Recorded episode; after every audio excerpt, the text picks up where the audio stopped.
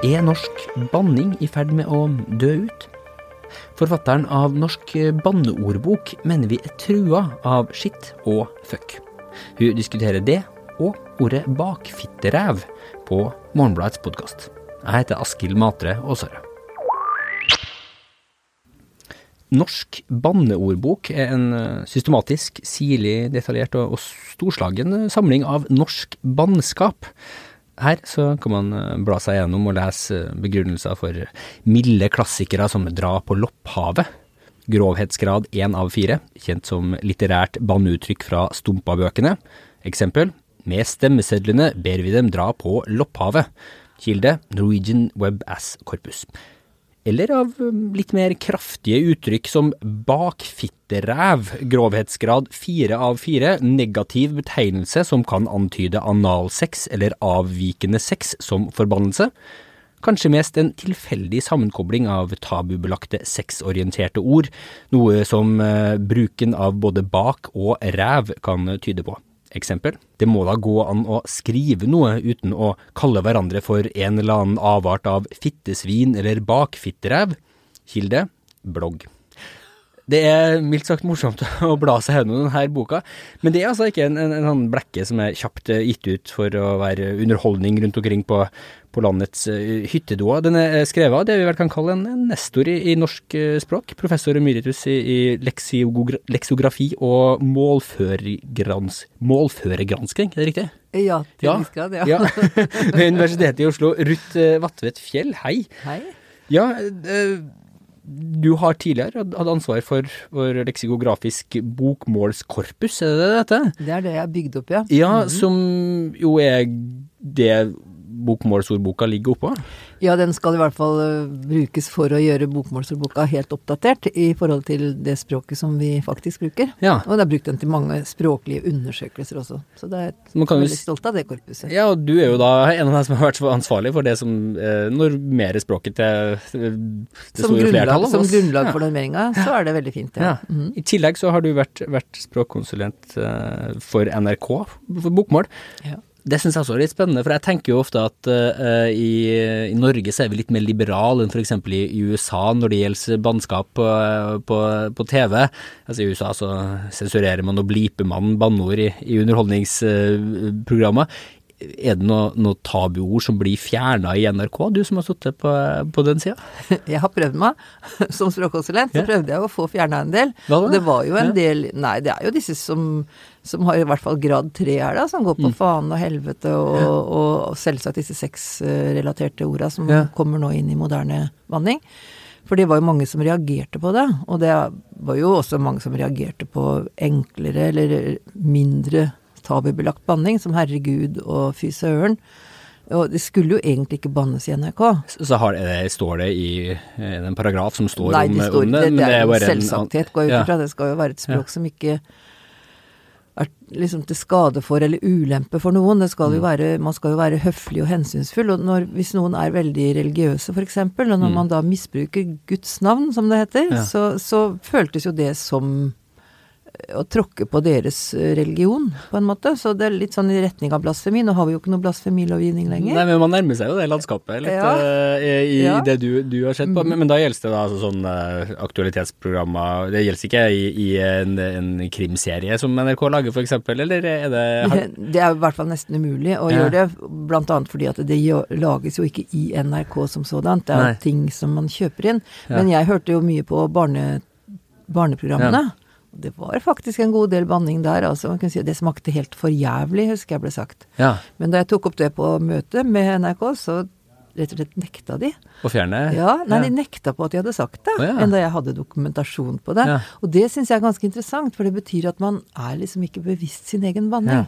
Alle, eller veldig mange sier til meg at nei, jeg banner ikke, og jobber med banning, ja, men det er jo bare noen sånne rabagaster som driver med. Så sier jeg nei, det stemmer ikke, alle banner, og det gjør de også. De gjør det. Men det er forskjellige grader av eh, altså Noen av de orda du nevnte i innledningen her, er jo ikke alle som vil ta i sin munn. Nei. Det er de som har fire lyn eller eh, ja. i, i, oppslagsverket. Det er veldig fint uh, justert. Vi kan diskutere litt senere hvordan man skal finne ut på hvilken alvorlighetsgrad et, et banneord har. Men hvilket forhold har du sjøl til, til banning, apropos? Jeg er nok bevisst på i hvilken sammenheng jeg banner, men jeg banner, jeg. Ja. Absolutt enda jeg vokste opp i et uh, sterkt kristelig hjem, og det var helt forbudt å banne hjemme. Men det er litt morsomt, fordi jeg er med i et nordisk eh, nettverk uh, for banning. Om banning. Ikke for banning, men om banning.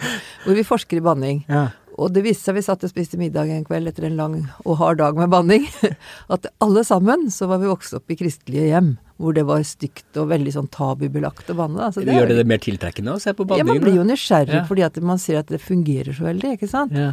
Men det er jo det samme som småunger når de begynner å si promp og bæsj og tiss når de er bitte små, eller sånn to-tre års alder, De begynner å skjønne at å, det er ord noen reagerer på. Det er veldig spennende. Og det er noe av det samme. Hvis Det du er- jobba Jeg er jo vokst opp i et hjem hvor det her har vært eh, noe du ikke kan gjøre. Men Ja. hva, hvor oppsto egentlig din interesse? Når var det det ble et forskningsfelt Eh, for deg? Det ble et forskningsfelt eh, vel egentlig mens jeg jobba i NRK, at jeg begynte opp som bevisst jeg, jeg begynte der i 2000, og i 2002 så publiserte jeg min første fagartikkel om banning i tidsskriftet Mål og minne. Eh, Fordi at jeg begynte jo å lure på ja, hvorfor er det noen som reagerer så veldig, for det var jo en storm. Blant annet så var det et program som het To trøtte typer. Ja, Om du husker ja det? den South eh, hadde jeg til og med på eh, DVD, den aller første Ja, sesongene. ja. Er Kristoffer Nilsen og Ja. Ja, og der satt de jo banna. Ja, det er to, to narkomane To- som sitter ja. i en ekstremt slitt leilighet og diskuterer livet. Og de sa jo knapt en setning uten at det kom et banneord med. Og det var jo da særlig jeg tror det var Østfold Bondekvinnelag som sendte inn noe store klager. Jeg måtte jo se nærmere på det. Og så begynner man jo å lure på hvorfor i verden For de er jo helt De er jo et spill, men de er jo ganske autentiske. For hvis du snakker med de som ligger på gata, Ja. så har de samme språket. Ja, så det er jo en dokumentasjon, kan man jo si, på et språk som ellers ikke er synlig. Som kunne ha vært eh, s- som eh, vaska bort fra, Ja, fra NRK. det er jo dårlig dokumentert. Det er jo det som Ja. har gjort det veldig spennende for meg å jobbe med det. For Mm. jeg har jo hørt det i hele mitt liv, som vi alle har. Og både, både med de reaksjonene med Mm. fy fra maktmenneskene over meg, og, og også det at man har brukt det sjøl. Ja. Og hvorfor er det så Hvorfor har det denne sterke kraften, og hvorfor reagerer vi sånn? Og, hvor kommer reglene fra alt dette? Det er jo veldig interessant, da. Ja, hva, hva- er egentlig banning sånn rent eh, språklig? Du, du kaller det så fint eh, språkets utmarker, tror jeg. Altså, Ja. Men, men hva, hva er det, hvordan skal man definere banning Eh, i det hele tatt? Det er eh, å bryte et språklig tabu. Og der, da må man tenke seg at et tabu det dukker ikke opp av seg sjøl. Det er noen som bestemmer. Noen med makt som bestemmer. Så det er jo at man bryter regler som noen med makt har satt. Og det er jo gjerne I gamle dager så var jo det presteskapet og, og, og de som hadde makt over folk. Og da og, Altså, Moses, han var en smarting, han. Som eh, fikk skrevet ned det annet bud. Ja. Det var jo selvsagt han som skrev det, eller i hvert fall noen som hjalp han. For steintavler kommer ikke ned fra lufta. Og, og det at du skal ikke misbruke Herren i Guds navn. For Herren vil ikke la den være ustraffet som bruker hans navn. Ja. Og straffa, den var sterk. Den var jo å bli utstøtt av samfunnet, og det er jo kanskje den verste straff et menneske kan få. Du fikk ikke komme i kirken, du fikk ikke delta i de, du fikk ikke ta nattverden. Du fikk ikke bli begravd i kirken når du var død, hvis du brøt budene, ikke sant? Ja. Og det er mange, mye godt i de kristne buda, men bud nummer to er jo Intenst. Ja, det er, og det er det eneste budet Ja, hvor det var en trussel, for det er jo en Ja. ren trussel der, ikke Ja, sant? og det er en, ja, Mhm. til, om, om konkret uh, straff. Men så er det jo interessant om du også skriver at, at uh, ordet bønn og, Ja. og banne Ja. har samme etymologisk Ja, i hvert opphav fall på en måte. tyder på det. Ja, og, det da du kobla tilbake til det religiøse igjen. Ja. Hva, er den koblinga?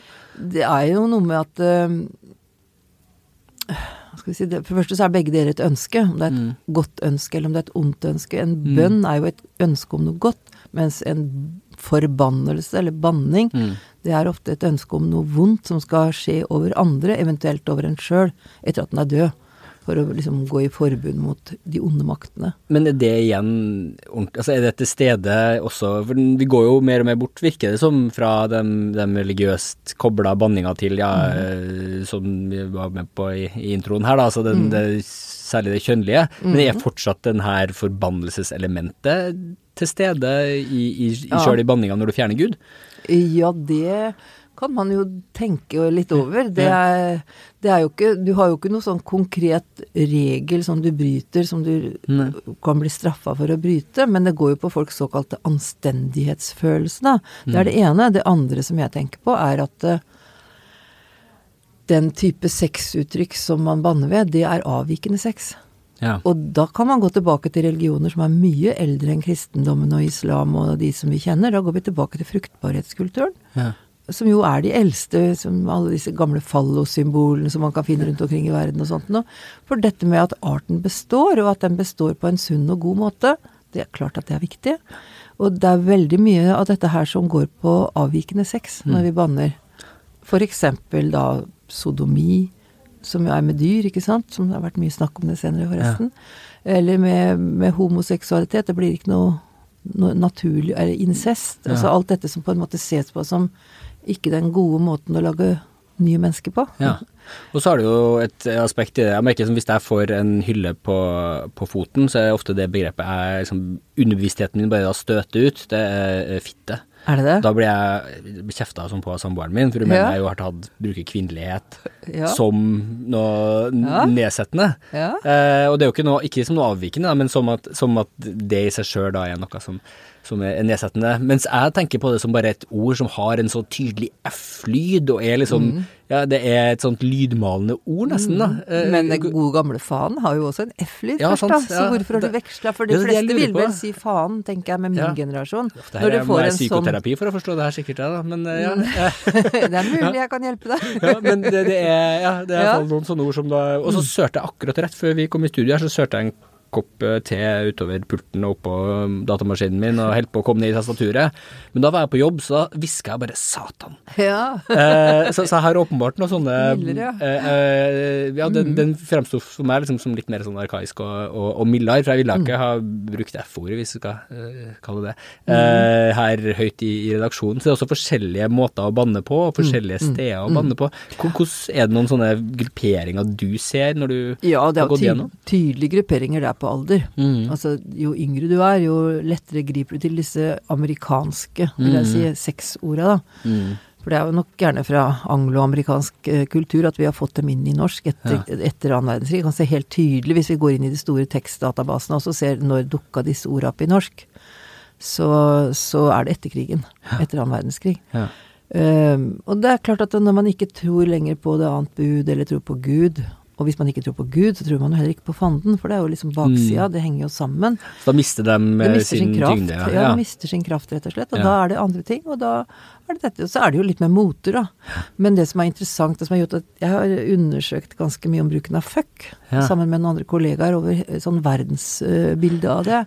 For det trenger jo bort gamle forestillinger om eh, banning i veldig mange mange kulturer, altså fra Russland, fra Asia, fra Afrika Alle de landa som ikke har engelsk som si, Men så, morsmål. da. men så kommer fuck inn og tar fuck over? og tar over Ja. de gamle forestillingene. Ja, så da har du egentlig gode, flotte, historierike banneord som dyttes ut av Det Ja, klassisk, det ja, ser på alle kulturfronter. Mm. Vet du hva det sier i Finland når de banner? Det vet du sikkert veldig godt. Nei, er det altså perkele? Ja, sier de perkele, ja. Ja. Vet du hva det er? Nei, Nei, det er Tor, Tor med hammeren.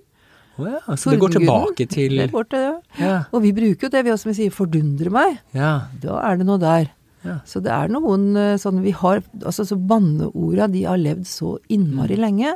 Mange hundre og kanskje tusen år. Og så plutselig så kommer dette her eh, nye som går på sex. Og hvem vet om det Altså, vi har jo ikke muligheten til å vite hvordan folk banna før man lærte seg å skrive. nei. For det er liksom noe både på runepinner og andre steder så kan du jo finne minner om forbannelser. Så da ser du, men, men, men den muntlige tradisjonen fra den tida er for alltid tapt, fordi de Ja, ikke hadde uh, hadde en som deg i uh, en som meg, eller en som deg, Ja. som lager podkaster. Ja. Ja. Ja, så, så det blir ikke, ikke dokumentert? nei. nei. Så det må vi bare gjette på. Men, om, men vi vet jo at det var sånne fruktbarhetskulturer i riktig gamle dager. Og om de da banna ved kjønnsorganer, det vet jeg ikke. Men jeg har lyst til å si når det gjelder dette med kjønnsbanninga, som er så mye, så når det dreier seg om fuck, så er det jo ikke vanlig god sex det er snakk om. Det er jo snakk om voldtekt. Mm. Det er det som altså øh, ban... Sex som straff, da. Ja. Og det ser vi jo i dagens verden også, i krigshandlinger og sånn. Mm. Så far man jo rundt og voldtar over en lav sko, til stor forundring for oss kvinner i hvert fall, som kan lure på hva i alle dager er det for Men det er jo det å vise at du har makt over de mennene som ikke klarer å passe sine kvinner. Ja. Det, der ligger det veldig mye med dette jeg skulle Altså da blir det sånn uh, motherfucker og, og Ja. sisterfucker. Det er det verste, ikke sant? Eller noe av det verste, fordi da er det noen menn som skulle hatt ansvaret for disse stakkars hjelpeløse kvinne, ja. da. Så det er mye. Også bitch, altså det å Mm. med ureglementert sex, altså sex med den som ikke forsørger deg. Mm, For ja. kvinner skulle jo bli forsørget. Så den delen er, sånn, er jo da veldig mannlig. Men er, hvordan er forskjellen mellom kjønnene når det gjelder banning, Ja, egentlig? Det er veldig interessant. Fordi jenter, og det er det jeg undersøkte i dette Big Brother-korpuset Ja, det må, må du forklare. Vi har, vi har jo snakka Ja, om det på podkasten her og skrevet en del om det, som jo er utrolig fascinerende. For når man blar opp i, i boka di, så de to første kildene du skriver opp da, i alfabetisk rekkefølge, det er Bibelen, Ja. og så er det BB, eller Big Brother-korpuset. Hva er det for noe? Det var noen smarte hoder som sa at de Big Brother-sendingen da den kom første gangen i 2001, dette må vi søke om å få lov å ta vare på og gjøre søkbart som et korpus. Og det fikk de ordna på Tekstlaboratoriet ved universitet, Universitetet i Oslo. Og det korpuset er tilgjengelig sånn at jeg kan søke på ord, ikke sant, hva de sier. Og da søkte vi jo på fuck. Ja. Og vi så da at det var en av de mest opposisjonelle gutta som var med der. Det er så interessant materiale fordi det var første gangen vi hadde et sånt realityshow i Norge. Ja, hvor du faktisk fanga vanlig, ikke skripta Ja, ikke sant? Og de skjønte, de tenkte, jeg tror de, de glemte bort at de var på TV. Ja, for nå hvis du er med på et reality-program, så vet du hva du skal tre inn i, og Ikke sant? hvordan du skal og hvor mye deg. mye du skal banne, og Ja. når du skal ha sex, og whatever. Ja. Ikke sant? Den gangen så var jo det første gang noen hadde sex, altså did fuck, for å si det sånn, eh, på direktesending også. Ja. Og det var jo dette si paret, da. fuck og gjør fuck. Men ja, Ja. eh, Mm, men han eh, mest tøffeste og mest opposisjonelle fyren der, han sa jo fuck you til programlederen dag to. mm. Og det var den eneste. Og så gikk det mange dager, og han sa fuck stadig vekk. Han var veldig tøff. Og så dag 30, så var det hun jenta som hadde forelska seg i han. Og så når han kom inn i rommet, satt hun så reiste hun seg opp og så sa han, fuck you, fuck you. Det var noe krangel om noen sigaretter eller noe. Hun sa det, og hun fortsatte da å fucke. Og det er jo veldig interessant at jentene tar over dette veldig maskuline bannesystemet. For fuck, det betyr jo egentlig å slå. Altså det er for det norrøne verbet å fokka, å slå. ja, ja, altså klaske. Ja, slå til, og det er jo det menn gjør, for Ja. å si det sånn. Så det er jo et veldig sånn mannlig uttrykk for sex, da. Ja. Og når jentene sier det Men det verste er jo at de også Jenter seg imellom kan si bitch. Kalle hverandre for bitch som en sånn koseform. Det er også noe av det samme, for det bitch det er jo da om- en Selvsagt så er det en tispe, en hu- hunnhund egentlig, men det brukes om kvinner som da øh, har sex med andre enn den mannen Ja. som passer på dem. Ja, så, så tar jeg at man skal være en, en del av gutta, men er, er det noen, er det noen sånn bandformer som kvinner bruker, men som ikke er så mye brukt av menn, men som også har liksom krutt? Eh, På samme måte? Ja, altså kvinner fikk jo ikke lov å banne, vet du. Var, det, og, menn skulle heller ikke banne når kvinner var til stede, så de kunne ikke, skulle ikke lære det. Ja. Språkforskere har til og med sagt at nei, kvinner har ikke taleorganer til å banne med. Men vi har jo dokumentert det en god del. Ja.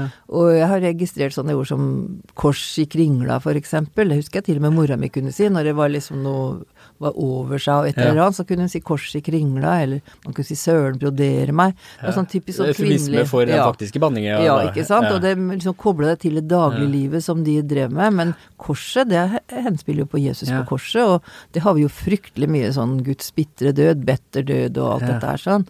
Det er jo veldig mye tradisjonell banning med det. Men, men du har ikke, det fins ikke en, et, en kvinnelig utgave av eh, de her nedsettende mannlige som du kan Altså, kvinner kan jo si 'din kuk' eh, til en mann, for eksempel, da, Mm. men, men det er jo vel så vanlig at en mann sier det. Det fins ikke noe sånn særegent eh, kvinnelig som, er- som er like grovt som, som det. Nei, men det er jo det du sier med å kalle en mann for en Altså hvis man skal gjøre det, så må man kalle en mann for noe svakt. Din Ja. kødd. Ja. Kødd er jo testiklene. Det er jo det svakeste punktet på en mann, egentlig. Sånn Ja. at Ja, for Det kan man er jo en en hedersbetegnelse. Hvis man ser på, apropos du nevnte fallosa, det er jo brukt hele sivilisasjonen bare Mm. Ja, ja. på å bygge, bygge opp det. Så det er jo et, et litt sånn ambivalent sånn eh, skjellsuttrykk. Ja, det er jo det, veldig Det er egentlig veldig Ja, og det er jo den meste banning er jo ambivalent, men bare du går nordover, så er det ikke nok med en vanlig en. Du må ha den hastcooken riktig med ordentlig størrelse på, ikke sant. Og det er jo egentlig en slags kompliment, da. Ja. Også. Ja, du er breial og kanskje Mm. brøtende Ja, og, Og en sterk kar, Ja, ikke sant. Ja. Ja. Men det her er jo enormt interessant. Men hvordan i all verden har du klart å sanke deg? For som du sier, det her finnes jo ikke dokumentert før nå. Altså, hvor har du samla de her 500 sidene med norsk Mm. bannskap? Hvor har du fått tak i dem fra? Nei, jeg har jo levd 70 år, da. Ja. Så jeg har jo hatt en lang tid å samle på. Du har jo notatbok og noterer hver gang noen mister noe på foten i nærheten Fra, fra ca. år 2000 så begynte jeg med det, ja. Ja. Å registrere det. Og så har man jo et stort lager inni Mye større enn man tror, for man har jo hørt mye. Jeg har levd et langt og broget liv, jeg, så Mm. Ja. jeg har hørt mye. Så Men det var du- begynnelsen. Jeg satte meg ned og skrev ned alt jeg sjøl huska, både fra meg sjøl, fra mine søsken, fra mine venner, fra mine foreldre, foreldrenes venner, altså omgangskretsen, og kollegaer etter hvert. Også, vi er jo et veldig internasjonalt miljø, eller internord... Hva skal jeg si? Panskandinavisk? Nei. Ja, panskandinavisk. Jeg jobba veldig mye skandinavisk. Ja. Men også på jobben så er det jo folk fra hele landet ja. Eh, på universitetet. Og det har jo veldig forskjellige måter å, å, banne på rundt omkring i landet, ja. som også var interessant for meg. Jeg hadde aldri hørt 'Herliga London før jeg, før jeg kom på Blindern. Ja. Ikke sant. Så, så da har jeg drevet med det, og så har jeg fulgt opp og lytta på trikken på folk på gata. Og du oppsøker ikke liksom vår, vår tids uh, utgave av sånne sjømannskneiper for å få det ferskeste av, av bannskapen? Mm, hvis jeg er der på sånne steder og hører noe, så tar jeg det i hvert fall med meg. Det er nok å i grunn og bunn ta T-banen, eller mm. vanke litt rundt på, på Grønland her og sånn, så ja. er det jo nok av folk som som har nok å by på. Og, og det, men det jeg har gjort, er for å liksom ikke ta feil, høre feil, da, mm. så har jeg sørga for å finne belegg, altså eksempler på de orda som jeg samla i bruk i ja. reell bannesituasjon. Ja, vi kan, vi kan bare slå på et, la oss ta et, et tilfeldig ord her, da. Jeg ja. leste jo opp i innledninga her òg nå, men skal vi se Her har vi for eksempel Ja, fy vøle, det har jeg aldri hørt før. Eh, og da har du eksempel. Nei, fy vøle, vi gamle kaller det Gråkallbanen selv om de kjører med pingletrikkevogner. Og henvisning til trikken i Trondheim. Nei. Ja. Ja, eh, så da har dere det vgd.no. Hvilken kilde Ja, det er den beste kilden jeg har. Ja. Og det er eh, Dagsavisen Verdensgang, eller VG, som har en debattside. Og der kan jo folk skrive inn hva de mener om det meste, og det gjør de. Ja. Og det har de faktisk lagt ut som en sånn hel uh, søkbar base. Så da, du, da søker du på Fy Vøle, og så dukker ja, det opp at noen som brukte det? Ja, så finner jeg eksempler ja. på det. Så det har vært den beste kilden. For jeg hadde jo var, jeg hadde jobba lenge med dette før jeg oppdaga den muligheten. Og da brukte jeg jo sånn som Big Brother og mm. andre muntlige etter det Novak-korpuset, det mm. norske uh, Altså det er sånn, sånn samla med sånn crawling på nettet i ca. 2010. 100 millioner ord ble samla da på, på noen uker. Eh, og der fikk jeg ganske mye, for det er usensurert språk, ikke sant. For de vanlige aviser og sånn, så er det jo mm. tross alt en viss sensur, da, også ja. i bøker. Det er jo interessant, for i, i boka så, som vi også nevnte i starten, så har du jo gradert Banoraen. Mm. Eh, du har eh, fra null til fire lyn ved siden av, mm. eh, ut fra grovhetsgrad, hvor mm. de aller verste da har fire lyn. Ja. Hvordan er det du bedømmer det, egentlig? For det er jo også veldig i flukt. Man kan jo sikkert se for seg, om man leser denne boka om 50 år, så vil eh, et par av eh, firelynsordene sikkert uh, ha, ha mista et par lyn. Da. Altså, hvordan går du frem for å Er det bare din magefølelse på at oi, det her var et, et veldig, veldig fælt ord, så det må ha fire lyn, eller er det en Jeg har selvsagt brukt magefølelsen, eller ja. min livserfaring, for å si det ja. sånn. Så jeg vet at herregud ikke er så stygt som fy faen mm. f.eks. Men i tillegg så har jeg da gått inn i Vi er heldige i Norge. Vi har en stor, stor database på Nasjonalbiblioteket. Den er jo på sju, nesten nå tror jeg på 100 millioner ord. Mm. Er en million millioner ord. Mm. 700 000 var det da jeg jobba med den. Og det er jo enormt stort. Og der ser jeg, og da kan man få sånne frekvensanalyse bare ved å trykke Bare plotte inn fuck, f.eks., og se når begynte vi å bruke det, og hvor mye bruker man det. Så det er jo en indikasjon på Men som jeg, som jeg har sagt, det kjedsommelige, det muntlige er jo det som er. Ja, men men f.eks. Ja. bakfitteræv. Ja. Det fant jeg ikke der. Ikke sant? Da måtte jeg gå til de verste sidene på vg.no ja. og få eksempler på det, og kanskje bare to. Og det sier meg at det er ikke så mange som vil si det, og nettopp fordi det er så stygt. Og det har jo også assosiasjoner, og hvis jeg tenker litt på hva, hva det sier, mm. så skjønner man at dette er stygt. Ja. Så, så, jeg har brukt mye meg sjøl, men jeg har selvsagt også snakka med kollegaer, med venner, med folk rundt mm. omkring, og, og, hørt etter hva som blir sagt. Og jeg tror veldig mange mennesker har det når det er morsmålet, så har de det gått inn i seg. Ja. Eller til en viss grad. Men jeg har jo tenkt litt på våre nye landsmenn, som det kalles. Altså folk mm. som ikke har norsk som førstespråk. For dem kan det være veldig nyttig, og jeg har faktisk fått tilbakemelding fra flere at dette har jeg lurt veldig på. Ja, Nå kan du endelig slå det opp ja, og finne ut hvor, hvor grovt det ordet faktisk dette egentlig er. Dette skal jeg ikke si, ja. for det er det samme vi gjør når vi kommer til utlandet. Ja. Si 'å, shit', sier vi. Ja. Men det tar seg veldig dårlig ut å si det i en engelsk familie, f.eks. Ja, for det er fort, fort tre lyn i en engelsk familie. Ja. Da, ja. Mens det i Norge har kanskje et eller to, eller jeg vet ikke hva, hva, hva, du har gitt det. Men eh, er det noen ting når du har gått gjennom alle de her ordene som liksom er overraska overraska deg? Er det noen spesielle ord du liksom har eh, lagt inn elsk på, eller som, som, som, eh, som Er det noen ting du har møtt der som har, har Det har vært en del ting jeg syns har vært kjempemorsomt. Ja. Så det er gjerne Da må jeg hedre min avdøde far. Mm. Han hadde en del, som jeg sa, et kristelig hjem, han hadde en del uttrykk som jeg ikke skjønte. Han sa for eksempel hvis det var noe som sa 'dra til Kjeppkina', sa han. Ja. Og Kjeppkina, tenkte jeg, hvor er det? Men det er altså det er klart å finne ut ved hjelp av søk på internett, Mm. blant annet, at det gikk fra gammel sjømannsslang. Den tiden da man skulle ha, ha master til skip, Ja. og lange trestammer. Og så var det slutt i Norge på så lange nok trær, så de måtte reise til Baltikum. Til Latvia for å hente trær. Og det var langt bort den gangen, og det var farlig, farlig Ja. reise over. Så det var farlig reise. Og da reiste man til Vi kalte det for Kjeppkina, for det, det, mastene ble omtalt som kjepper, da, fordi Ja. man forminsker det som er litt sånn, ikke sant. Så da skulle man altså Det er de som dro til Latvia for å, å laste den type lange De dro til Kjepp- de dro til Kjeppkina. Ja, og det var noe du var kunne ønske på noen på samme måte som Ja. dra på Lopphavet, Ja, dra på er skummelt å Lopphavet, dra på Lopphavet. helvete, som det jo egentlig dreier seg om, men det Eh. kunne jo aldri min far ta i sin munn. Men vi sier dra dit pepperen gror. Det er fryktelig mange banneuttrykk som dreier seg om dra, ha deg vekk. Det er et spøkelse, som de sier nordpå. Men eh, det er jo interessant, da, for det hvor du beskriver da hvordan bannskap endrer seg, hvordan en del av, av de ordene som, som du sier, faren din bare aldri kunne ha funnet på å si, men som de færreste veldig reagerer veldig på i dag, da, sånn som drar til helvete.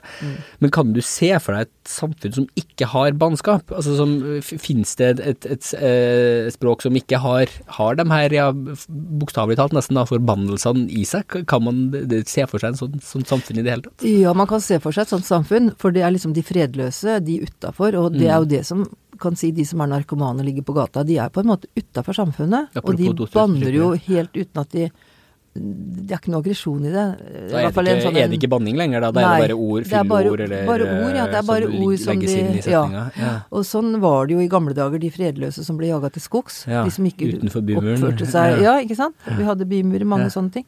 Og det har man i mange kulturer. Vi har jo som sagt gjort en sånn verdensomspennende undersøkelse av banning. Alle har jo banning. Banning betyr veldig mye, og jeg tror enhver kultur må ha grenser. Ikke sant? Og den, den må ha grenser, for noen må ha styring.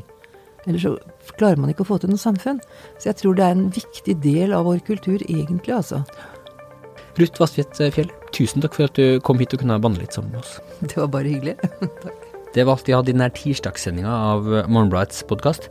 Men om du har et banneord, eller en bannefrase, som du er spesielt glad i og er redd for at skal havne i glemmeboka, så kan du ja, hjelpe til å redde det nå. Du kan nemlig sende det inn til oss. Bare åpne e-posten din og skriv inn adressa soren.klype krøllalfa morgenbladet.no. Altså soren.klype krøllalfa morgenbladet.no. Så kan du sende inn eh, det her ordet eller frasen til, til oss, så skal vi se på det og sende det videre til uh, Ruth Fjell, som sjøl kan se etter om det kanskje kan få lov til å være med i neste utgave av Norsk banneordbok, og dermed også da være redda fra fortapelsen. Musikken du hører i bakgrunnen nå, den er laga av Beglomeg og Ådne Meisfjord. Jeg heter Askild Matre Aasarød. Vi høres.